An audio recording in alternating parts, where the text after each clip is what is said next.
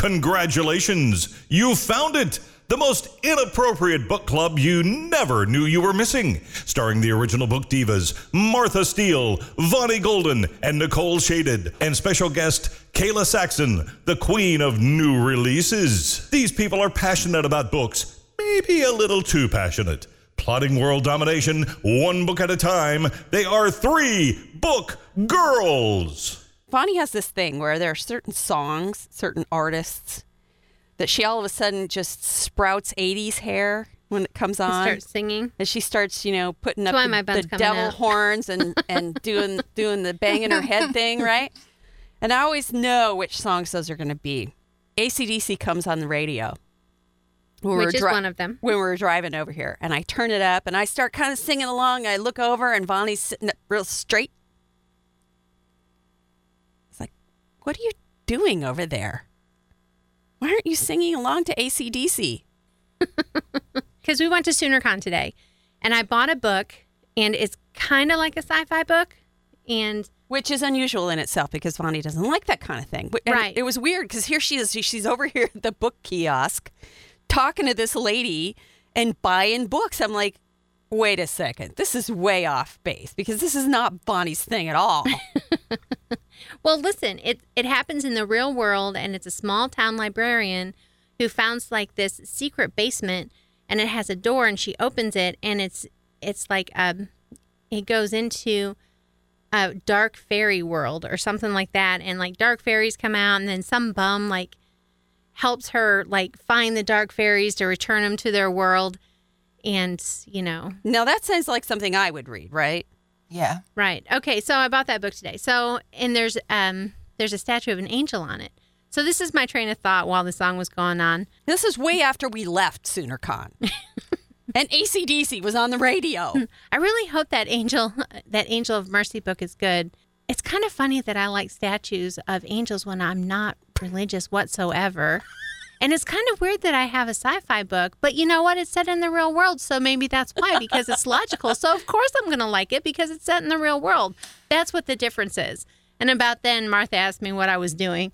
So these are conversations I have with myself. It's okay. I have conversations with myself, too. Usually she doesn't have conversations with herself like this when AC/DC is on the radio. It's just weird. It's like, I don't know which Vonnie got sucked into the void at SoonerCon and which one got spit out, but I think I picked up the wrong one. I'm still in the dark fairy world. Well, SoonerCon was interesting. I got to be a panelist. And yesterday, I was so embarrassed because I got into this panel for Doctor Who. I should never have agreed to do it because, A, I don't remember title and verse of every freaking Doctor Who episode I've ever seen in my life. I don't know who all the showrunners are. I can't name all of the things that happen in all of the episodes. I mean, these people are... I can't believe how much... You should have had me with you because I would have remembered. I don't remember shit like that. If I really like something, I really like it, and I like to talk about the different things that they do, but I'm not... How would you say that? Specific. I'm not an expert? Well, no, I'm not an expert. A fanatic? I'm a fan. That's usually who they put on panels, though, Martha, are experts. Well, that's the thing is, I didn't understand why they put me on that panel. I was confused. I thought, well, maybe there was a reason they put me on there. Because the guy that puts these panels together knows I'm not like that. But yet here I am on this panel full of Doctor Who guys who have seen every single episode thousands of times and can name every single. And I'm like, I like David Tennant. You liked Eccleston too, though. Yeah, I did like Eccleston. See, I think Doctor Who really started taking off and getting popular when David Tennant was on it. Well, the whole panel was, I was a Whovian before it was cool. Right, but when Eccleston was on it, and this is how I'm like kind of judging this, is because when I started watching it. I was watching Eccleston, but it didn't start getting cool until Matt Smith. No, it didn't start getting cool until David Tennant, because there was only one other person that was watching Doctor Who when Eccleston was on it, but when David Tennant came on it, a lot of people in the office started watching it, and mainly the women. Mm. The other person who watched it before was a guy. So he was the only one that I talked to my doctor, or who I had Doctor Who discussions with. And then all of a sudden, when David Tennant started, a bunch of people started watching it. So and I was like, David Tennant! That's why. But you liked Eccleston, too, though. I did, but they were talking about the first Doctor. So they were talking about the black and white episodes. And I'm like, oh, okay, during the Sixth Doctor's reign, which episode was your favorite? I'm like, how could I possibly pick a favorite? No fucking idea. See, you should have said I don't even remember who the Sixth Doctor was. I just can't do that. I can't. I wish they should have given you the questions in advance. Well, yeah. If they were that would have made more sense to do the questions in advance. That way you could have made you a cheat sheet. Especially if you're not like... They were trying to make me look like an asshole. I'm convinced of it. Mm, no. They probably just needed diversity or something on their panel. Yeah, that's probably what it was. I was there. I was the diversity card. That's it. We need a woman. I was 20 years younger and a woman. Did you have fun, though? Yeah, I had a lot of fun today. Today was good because we did the podcast one today, and the podcast one was really fun. That's good. So, yeah. And when I did the second one about libraries, that was fun, too, but I totally forgot to mention the podcast. I'm sitting up there in my Three Book Girls shirt. I totally didn't mention that we have a podcast in front of a bunch of people who read. Now, how dumb is that? Oops. I was really nervous. I was extremely nervous. I don't like getting up in front of people. You did a really good job, though. You're just saying that because I'm within striking distance. I could easily hit you with this pair of scissors right now. Jesus, Michael. At least a pencil or a pen. I know, the scissors. I'm just teasing. Well, I'm going on vacation tomorrow. I'm leaving. Sadly, I am not due for a vacation for a very long time.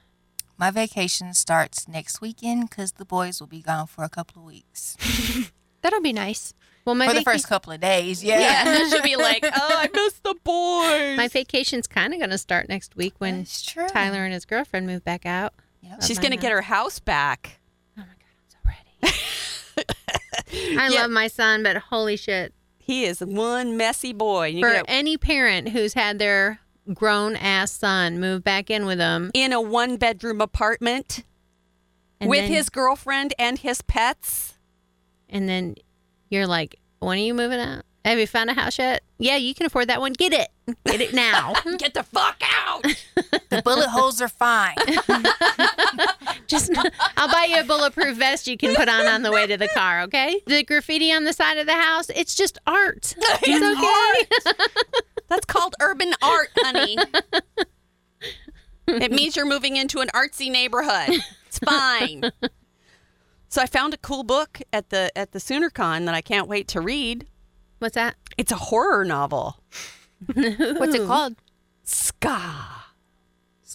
S-K-A. Uh-huh. Ska. Mm-hmm. So are you going to listen to some killers metal while you read it? No. But it probably would go well if I did, though. It's all about serial killers. You told me I would recognize some serial killers in there. Mm. So I'm interested because I think I think he said it was a self-help group for serial killers. Yeah, I know, right? I'm like, oh, really? That sounds interesting. I'll take that one. I need some October reads. My name is Vonnie, and I haven't killed anyone in 32 days. Welcome, Vonnie. Welcome. I wonder what they give you for, like, each month that you're clean. How about a tooth? That's what I was going to say. Instead of a token, you get a tooth. And once you get enough, you can make your own little necklace. Or... you get a different body part every time. You probably sell those necklaces at SoonerCon. Probably could. Yeah, they have some really interesting things. What did you think, Kayla, since you're not a nerd like us? A geek, I guess. My kids enjoyed it. I mean, it was cool. They didn't have any Golden Girl stuff. That sounds pretty cool. Oh, what? Before I forget. What? We found some book people in Oklahoma, and we found some that are actually here in Oklahoma City. What? I sent y'all a message. Oh, that's right. I remember. Yeah, I was going to say. I thought you were doing the effect for the podcast. Yeah, I thought you were just acting there, but well, then you gave it away. Sorry. You should have been like, I know, Kayla, I was just going with it. Guys, I have a memory like a fruit fly. Come on now. I remember eventually when somebody reminds me. I'm like, more book people? Really? Oh, those ones. Yeah, you told me. We talked about that. That's all. It's always so exciting, though, to find out that there are more of us here. And hopefully some more of those SoonerCon people will. Of course, SoonerCon is nerds. Yeah, and their books are mainly fantasy and sci-fi. Right. So they're more my people than our people. Than like my people, because I read like a 40 to 50-year-old man. Well, there were a lot of those there, too. All those guys on the Doctor Who panel. And let me tell y'all, I think this thing was an excuse for grandmas to not wear bras today. Oh, yep. Jesus. Holy cow. I'm like, I know you have on a Star Trek shirt, but sweetheart. Put on a bra. They're screaming to be beamed up. The star planet's just floating around. The Enterprise doesn't have headlights quite that low. So what you're saying? Let's not forget the sweat, because it was a hot day. It's like 90 degrees outside right now. So there's a lot of sweat going on there, too. And I hate it when you stand next to somebody or somebody walks by that is a little bit stinky, and then you're kind of like, and you might not even notice it right away, and then you're kind of like, is that me? I did that all day yesterday. Martha, like, do I smell? Can you smell me? And I say that all the time. You know, I do. Alyssa told me today I was paranoid because I kept asking her, I'm like, can you smell me? Do I smell okay? We need to get some special brownies again sometime. Well, I was watching a movie. Oh, okay. There's a TV show on Netflix called Umbrella Academy. Has anybody watched it? I have, and it's excellent. I love it. I'm very much enjoying it, and I'm not much of a superhero person, but I don't know what episode you're on. I looked at the whole thing. Okay. I watched the whole thing. So the one where, like, the guy has been kidnapped, and they're trying to, like, torture him, but they're not doing a very good job. Well, like, he's kind of just, like, fucking with them. Oh, yeah. And then they steal all his drugs and start eating the chocolate because they don't know it's got pot in it. I literally watched that last night, and I was like, this is great, because they start dancing, and then they leave and, like, light a building on fire. Just light a building on fire. Like, you know what would be really cool? We made a really big bonfire. Yeah. But if you have not seen The Umbrella Academy, you should, because even as a non-superhero person... That is such a fun show. I'm having so much fun watching that. I absolutely loved it. Because Travis will give me an option. He's like, do you want to watch Outlander or Umbrella Academy? And I've only watched the first episode of Outlander so far. So every time I'm kind of just like, let's finish Umbrella Academy. Because I don't know, it's just so fun. Kayla's disgusted with you right now. But I love Outlander, so I gotta watch that too. But need somebody to catch up with me. I know. Have nobody to talk to about the show. You girls. I got my mom to watch it. Girly girls. She's like, I think she's finished the first season already. If my mother were still alive, she'd be done already, because she was a huge fan. And she read the first book, and I was very proud of her because it was 800 pages, and my mom doesn't read that much, so I was kind of surprised. My mom used to read. Like my mom, I got it from my mom. She was constantly reading a book, constantly. She would read 2 or 3 books. She could read a book a day, easy. My parents didn't really read, but my dad would constantly give me books, or like for Christmas, the entire tree was books. Like, he was always pushing that, so that's how I got into it. But they were all romance novels, though, so. It doesn't matter. My mom was a reader. Yeah. And then she didn't censor what I read, so. Mm-hmm. Yeah. That's what I kind of censor my kids a little bit more.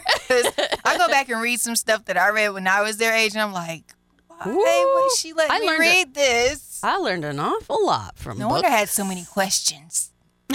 I would ask my friends, hey, what's a clitoris? Let's look it up. I don't know. So we'd sneak into the library. This was before you could Google it. Yeah. Sneak into the library and look it up in the... Yeah, that's what I was going to say. That's what I did. Encyclopedia. So we could see pictures.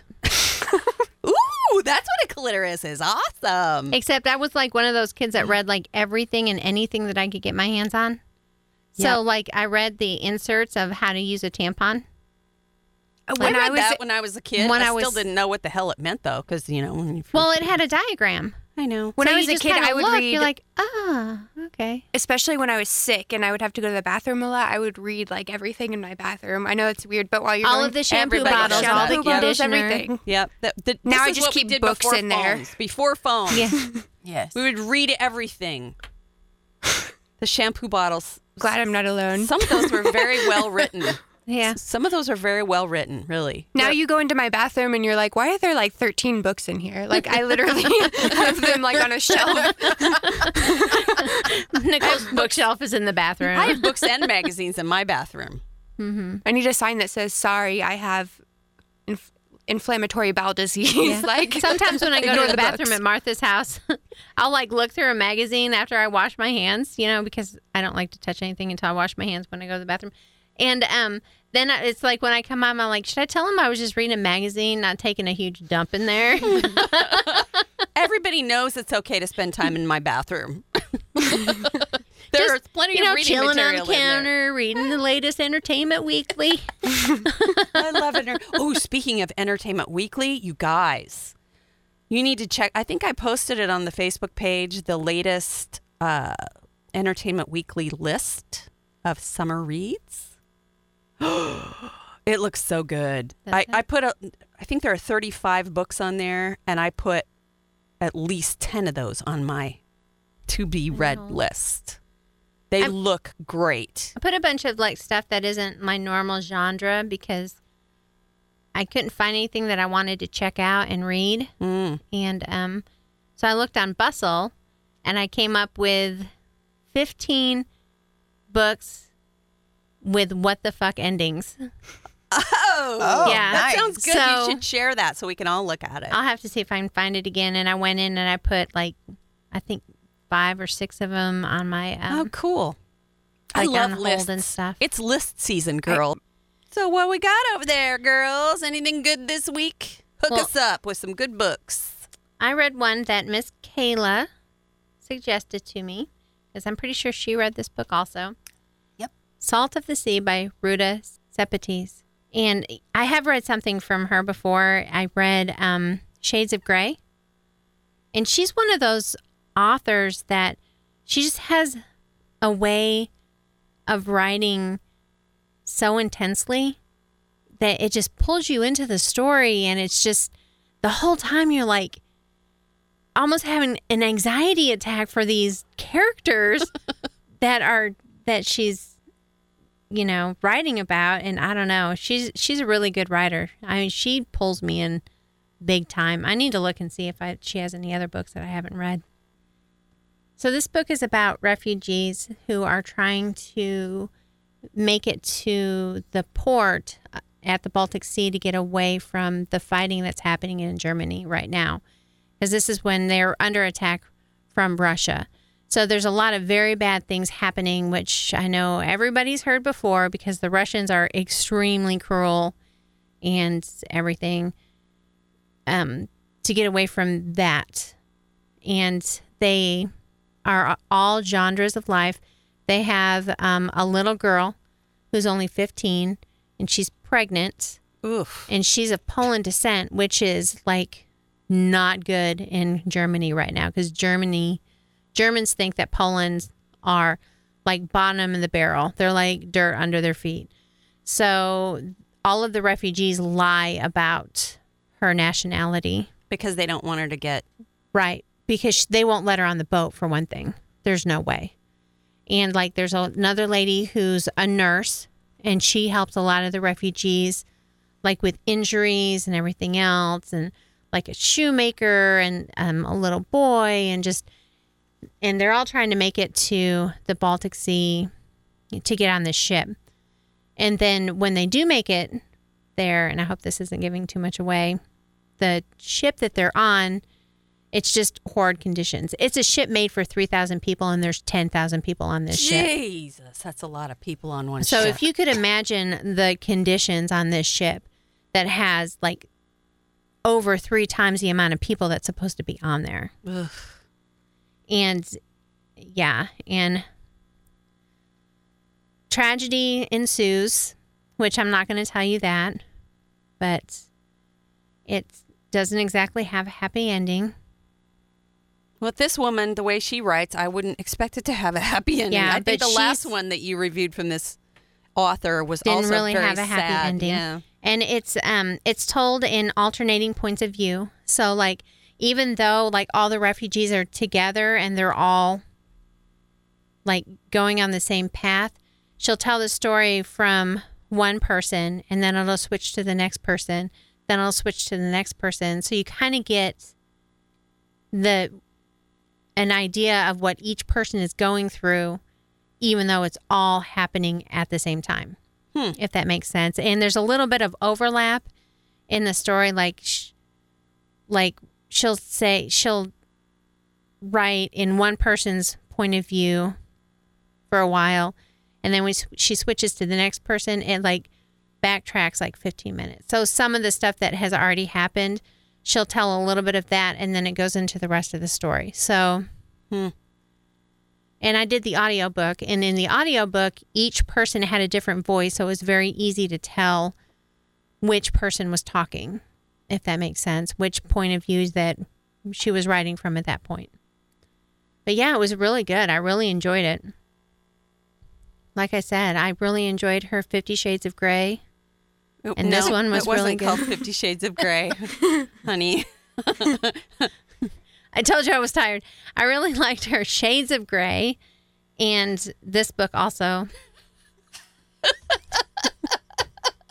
I'm sorry. Listen, we didn't stop and get coffee today. I know. We ate instead, so now she's... She's got the crash going from me and Alyssa, like, polished off 3 bottles of wine last night. And the dog still woke me up at 6:00 in the morning to go out. You said the Shades of Grey part, but you never got to the author because we were giving you a hard time. It's Salt of the Sea by... is that what it's called? Oh, that's right. I'm sorry. Sorry. Shades of Grey. I thought you were... Shades of Grey was the one that I... See, you're tired too. You need coffee too. Salt of the Sea by Ruta Sepetys. I think we're all going to go home and take naps, go to bed early. I have time editing this tomorrow. I'm not editing it tomorrow. Okay. No, I'll be on the road. I'm uploading the one from last week tomorrow. Oh, okay. Kayla, what did you read? I see Kayla has one over there that I have on hold right now, actually. What? I think both of those are ones I want to read. Oh, yeah. I think you would like that Salt of the Sea. Mm-hmm. Did you read Shades of Grey? No. Oh.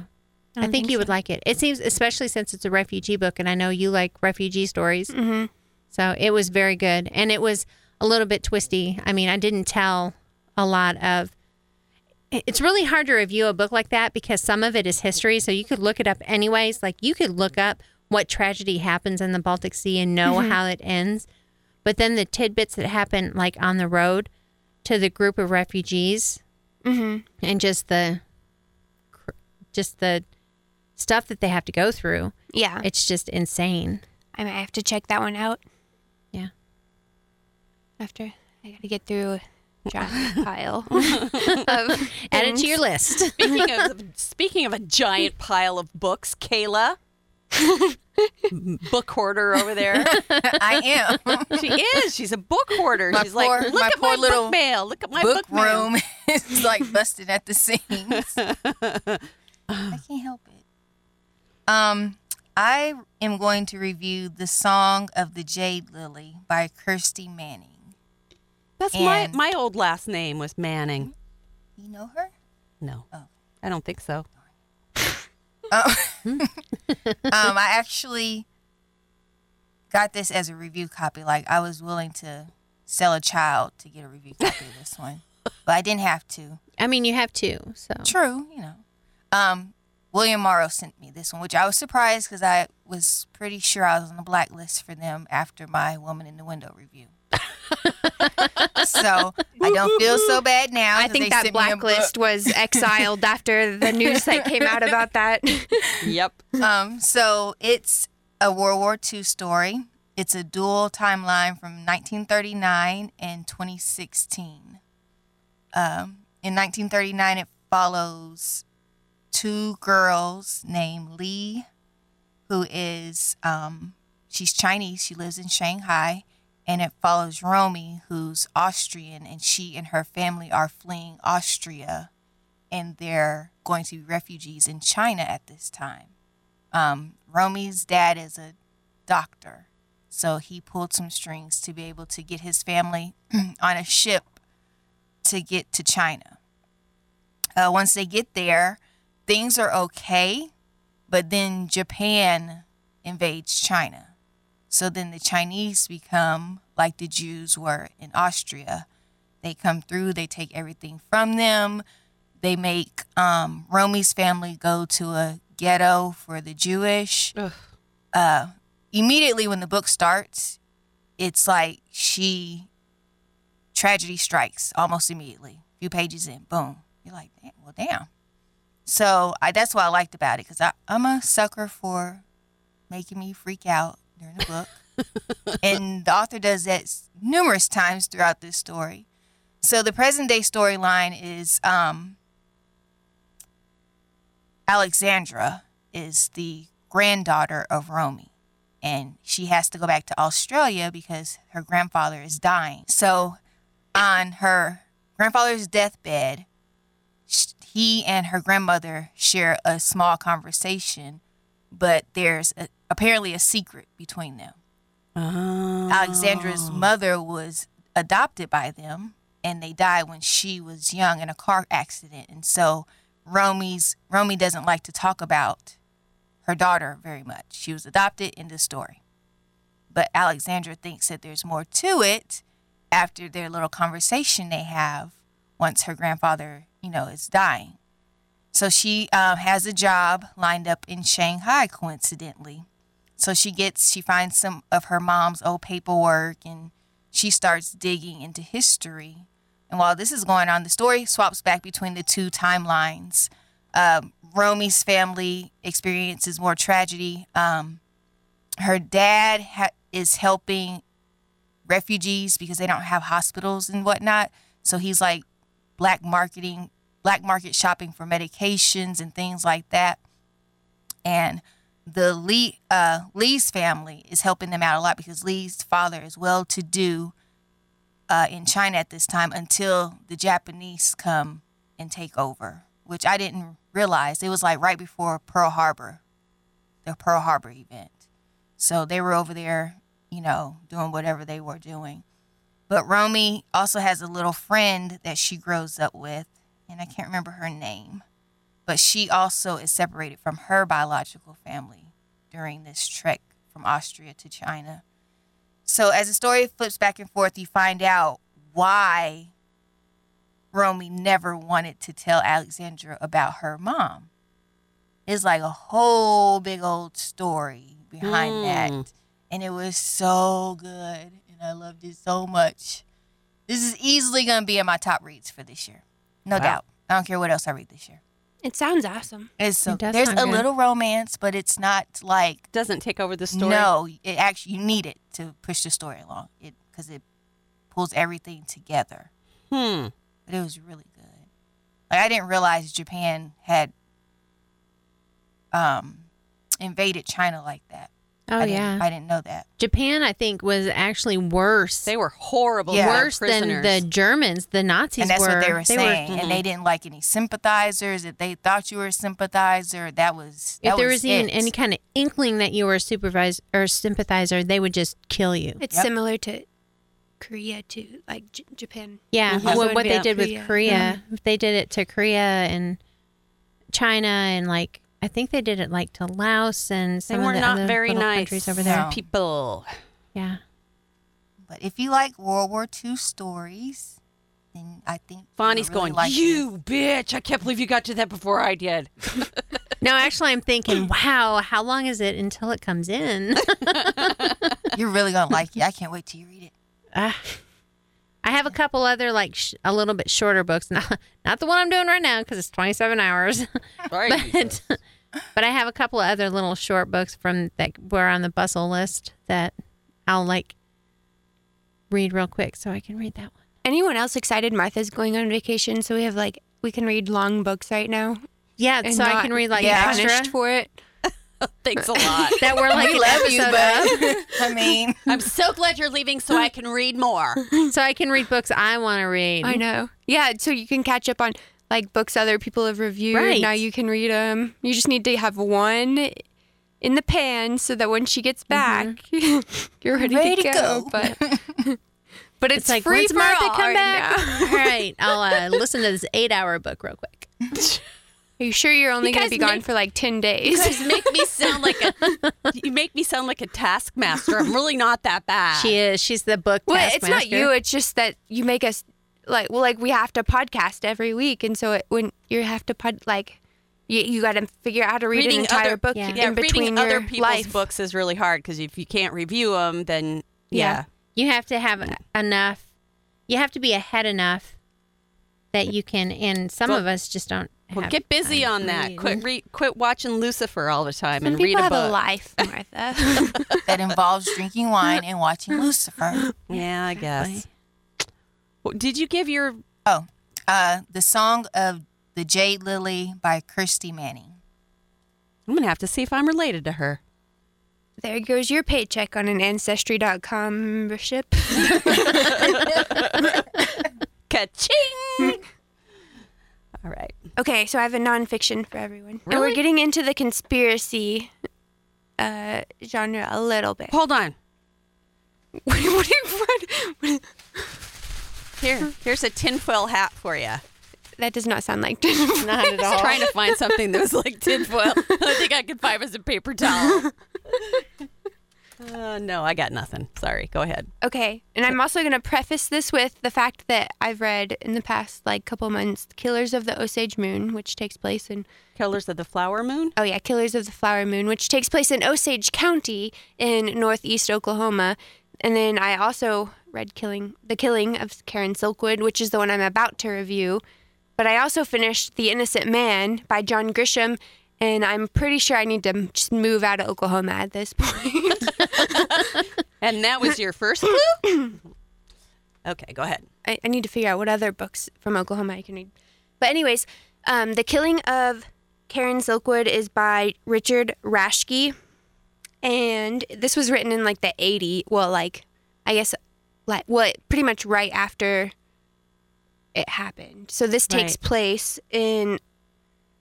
the late 70s, but essentially the book opens up on one of the most famous things in Oklahoma that I didn't know about until somebody was talking about this movie a few weeks ago.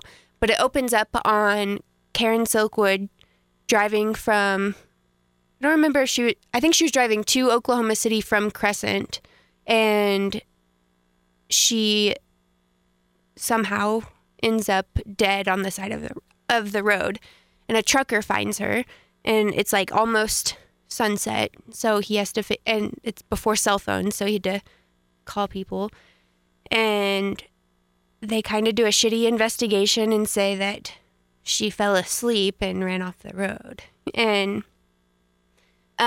so the book that's how the book starts. But then you immediately go into what was happening before she ran off ended up dead on the side of the road, which is she was working for the Kerr-McGee plutonium plant in Crescent, Oklahoma, in which they manufactured uranium and plutonium pellets to use in nuclear weapons.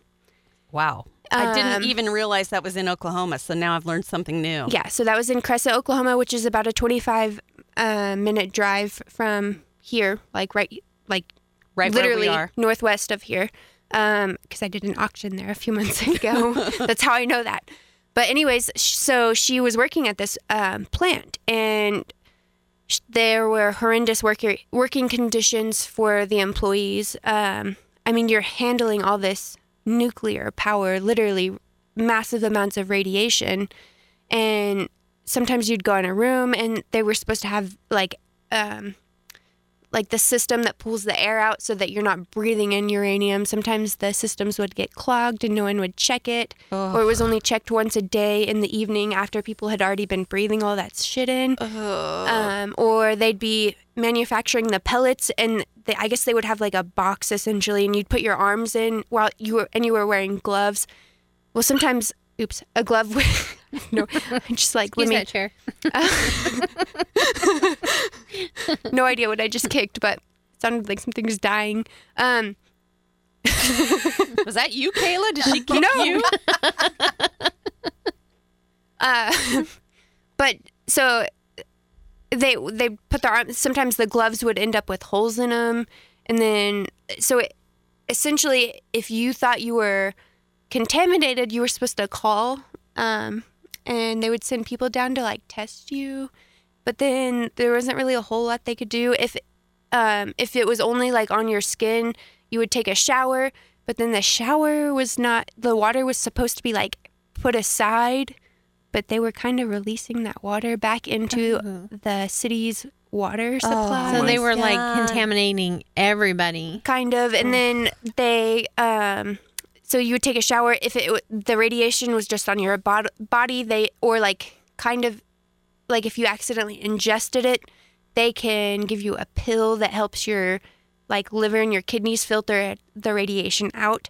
However, if you breathe it in, there's nothing they can do, and like your chances of getting cancer or like some horrendous like side effects of radiation skyrocketed. So Karen Silkwood, where she came in, she started working at this plant, and when she first started working there, there was a bunch of union strikes because they were trying to get better wages, better safety procedures, all that stuff, and she decided to join the union, and she actually ended up becoming a board member of this union, and she starts talking to some people, and they are, like, asking her about the working conditions, and she says, like, I can give them proof of how awful this is, and that not only are the working conditions horrible, but they're lying to the people that, because they would manufacture, I don't remember what they were called, but they put all the pellets that they were manufacturing into like a container, but the container had to be welded shut.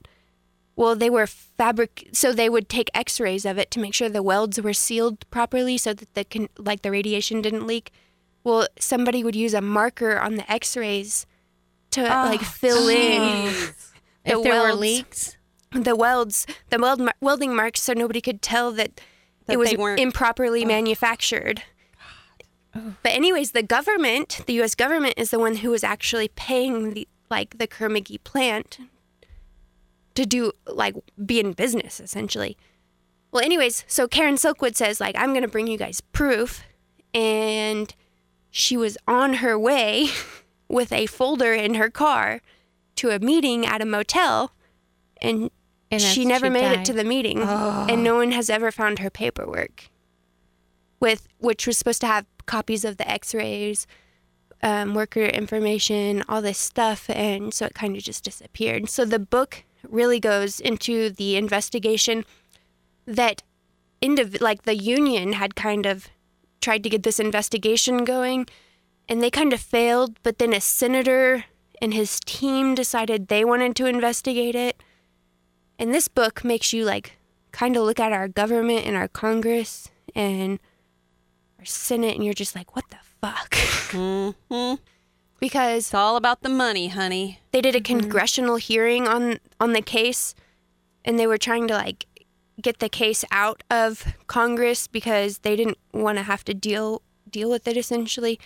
But then the FBI gets involved, and this other lady, I forgot her name, but I probably couldn't pronounce her name anyways, but she was a journalist, I'm using quotation marks here, in Florida. Well, she had kind of been planted there by the FBI, so she was infiltrating the investigation because she was trying to say she had all the FBI documents.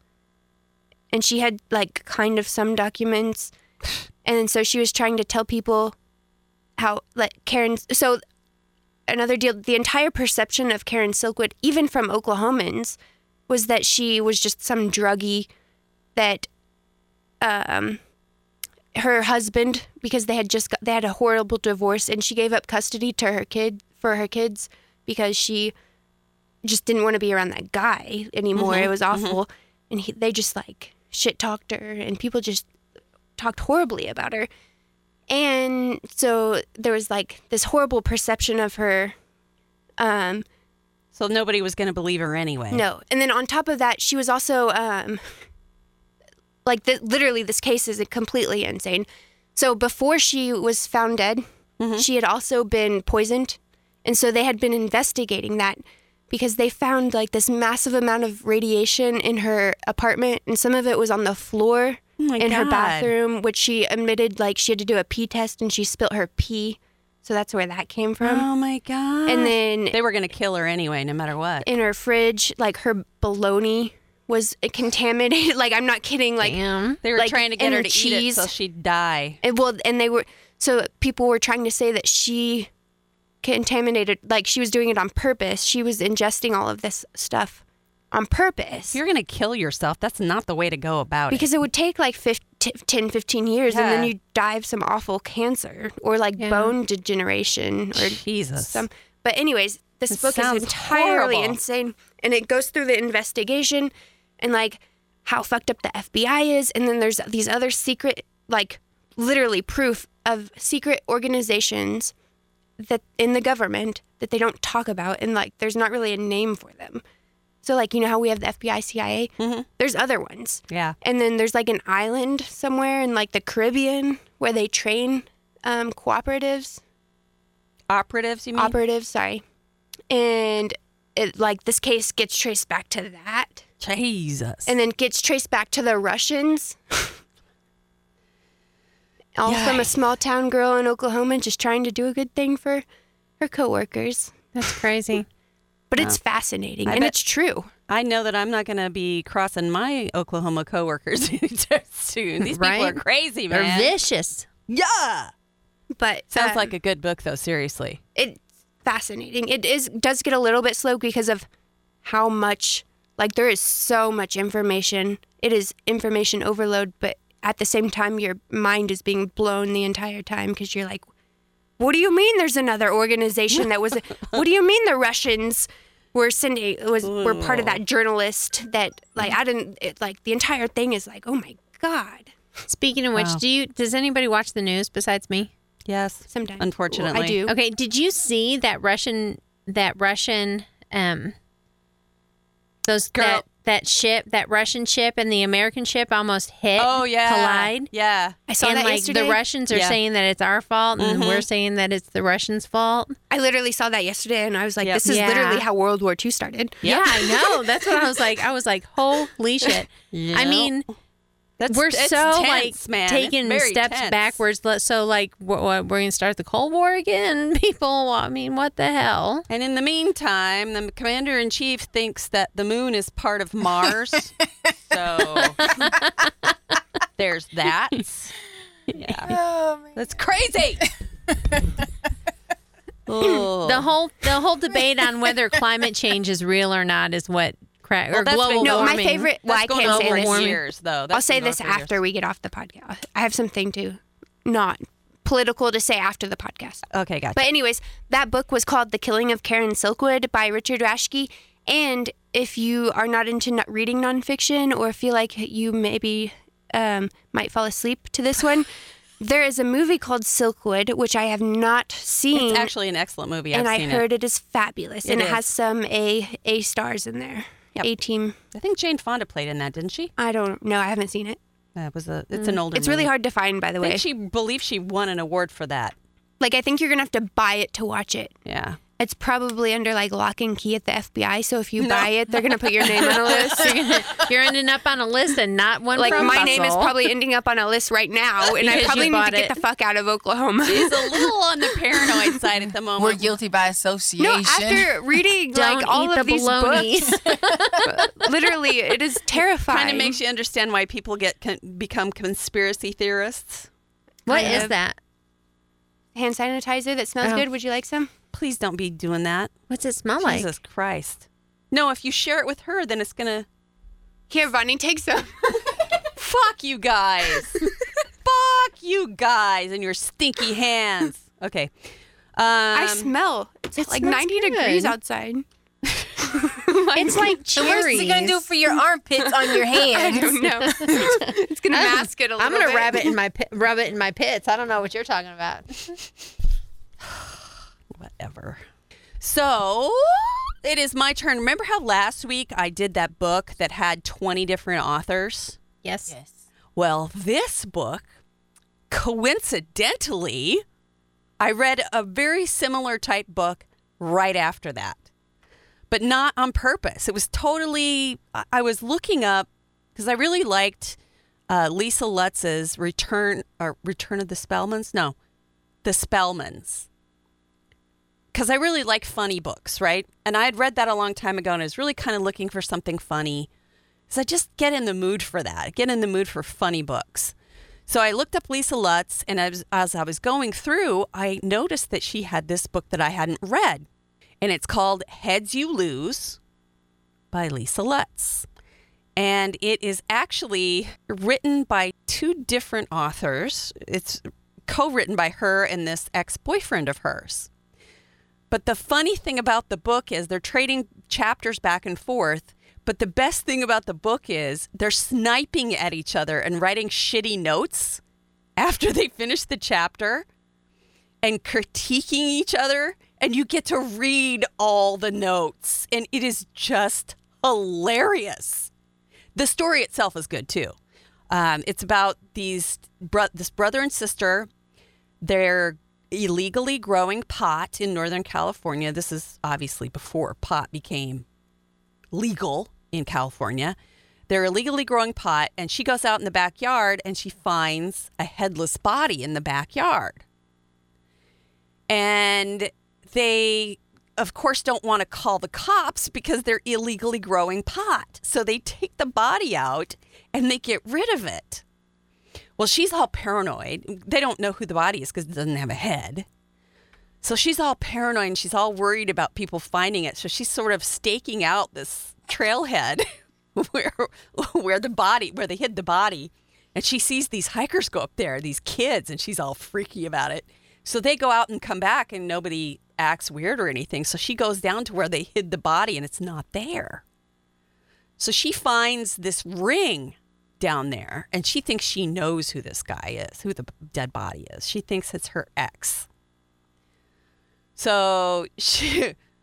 all of this other stuff happens, including after a while, the body gets dumped again in front of their house. After it decomposes for a while, it shows up again in front of their house. So this weird, it's one of those books where it's all this weird shit is happening, but it's even funnier because it's like they're trying to sabotage each other's storylines constantly.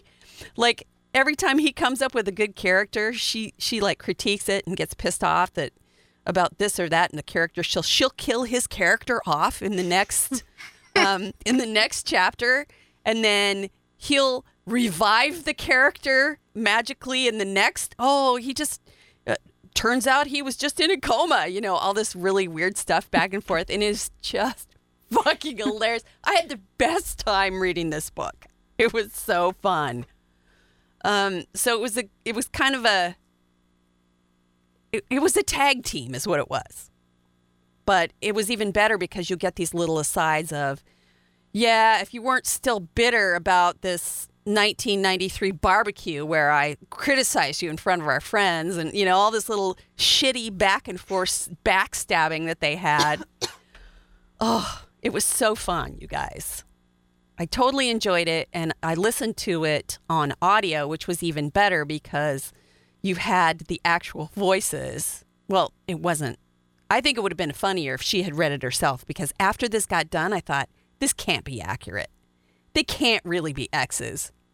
So I went on and I watched this YouTube video of them talking about this book. And I think they really were exes. So it was so funny. Oh, my gosh. And Lisa Lutz is hilarious. She's so deadpan. I don't know if she's really that bitchy, but she writes comedy really well. I really like her a lot. And I'm on the wait list for the Spellman Spellman Files again, so I think I may review that after I listen to that one again, because it's been a while. So that's called, and you'll understand now why it's called Heads You Lose. Mm-hmm. By Lisa Lutz and David Hayward. Lisa Lutz, have you read something? I have. Actually, I read a serious novel by her, and I didn't make the connection that it was the same person. I was going to say, she sounded familiar. Yeah, there's a book called The Passenger. Yeah. And it was excellent. It was very, very well written, and I loved it. Mm-hmm. But I guess I just didn't realize that it was the same person that wrote these great comedic novels. Turns out it's the same person. Well, congrats to her for being able to... She's very versatile. Star in two different genres. Yeah, she's really good. Mm-hmm. I highly recommend anything written by Lisa Lutz. That's awesome. And, you know, now I've got my vacation reads all lined up. Right. Vacation reads are special for me because that's when I actually spend my money to buy books. Yeah. I don't usually do that any other time of the year. I really stack it up, all the books I've been waiting to read and refuse to stand in line for. Yeah, and Nicole, I kind of started early on my vacation from Martha being on vacation, because I read 1984, which we've already reviewed. Mm-hmm. So I was like, all right, before I start this 27-hour book, I'm going to read this one first. Getting one more out of the way that I can review, and then because that'll give me like 4 weeks of unlimited reading time, free reading time. Yeah, because I'll have my two in the bag. I'm a reading tyrant. Read more, you girls. Read more. Whip. Well, it's not read more. It's just because you either have to be able to read 2 books a week. Sometimes, you know, life happens. I read 4 a week. Like 9 hours a day. I only actually physically work 5 to 6 hours a day. Mm-hmm. I can't read at work, especially not with my new job. No, I run around with a chicken with my head. Like Friday, do you know how many places I went to Friday? Like, not even at the office. I couldn't do your job, dude. That's torture.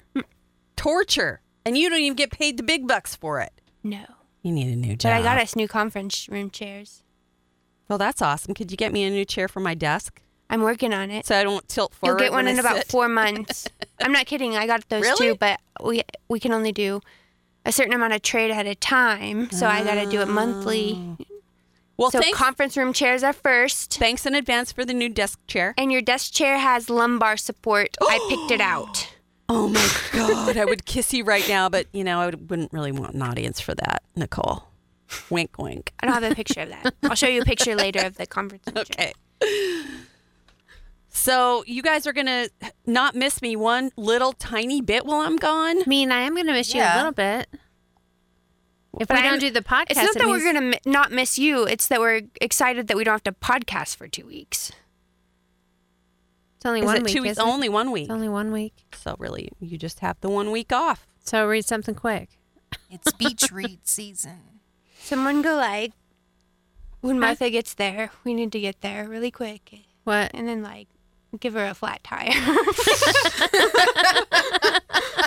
Anybody know? Look, Nicole, just because you read about Karen Silkwood does not mean that you can run me off the fucking road. I didn't say run you off the road. I said just give you a flat tire, like when you're in a parking lot already, not while you're driving. She's Silkwooding me. Well, not just one, because she has one spare. It has to be at least 2. Do we have any Wyoming listeners? Because we might need to ask a favor.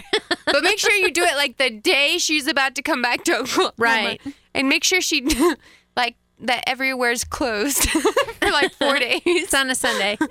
This will totally work, guys, right? Look, if you're going to make me stuck somewhere, make sure it's in Colorado. Okay. Well, because then I can just at least enjoy my recreational time there. Then we need... It'll give you more time to buy a special brownies. Just buy some here and then take it with you. That's illegal. You can't cross the state line. Crossing the state lines with drugs. Nicole. Whatever.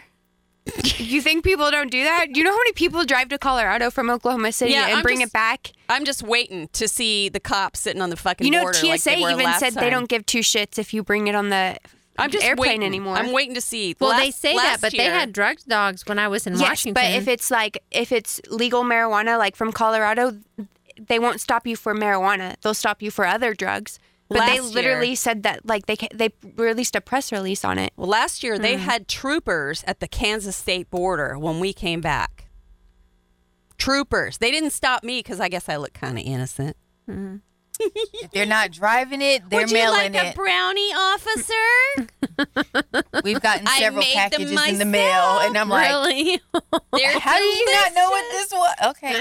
All right. You can smell it. So what should I bring you back? Anybody got any special requests for Wyoming goodies? Can I have a dinosaur? Well, I could bring you a bone. But what about a whole one? That's what he said. Speaking of getting arrested, I believe the jail time for bringing an entire dinosaur back is probably going to be a little higher than some pot brownies. Takes place in Montana. She's holding up the Michael Creighton. We wouldn't have to do the podcast for a really long time if she went to jail. We'd have to remote her in. Don't worry, guys. I actually do know how to run the board. Can you Skype from prison? Fuck you guys. And on that note, that's going to do it for Three Book Girls. What happened to Martha this week? She went to solitary for... shanking some chick, talking about her books.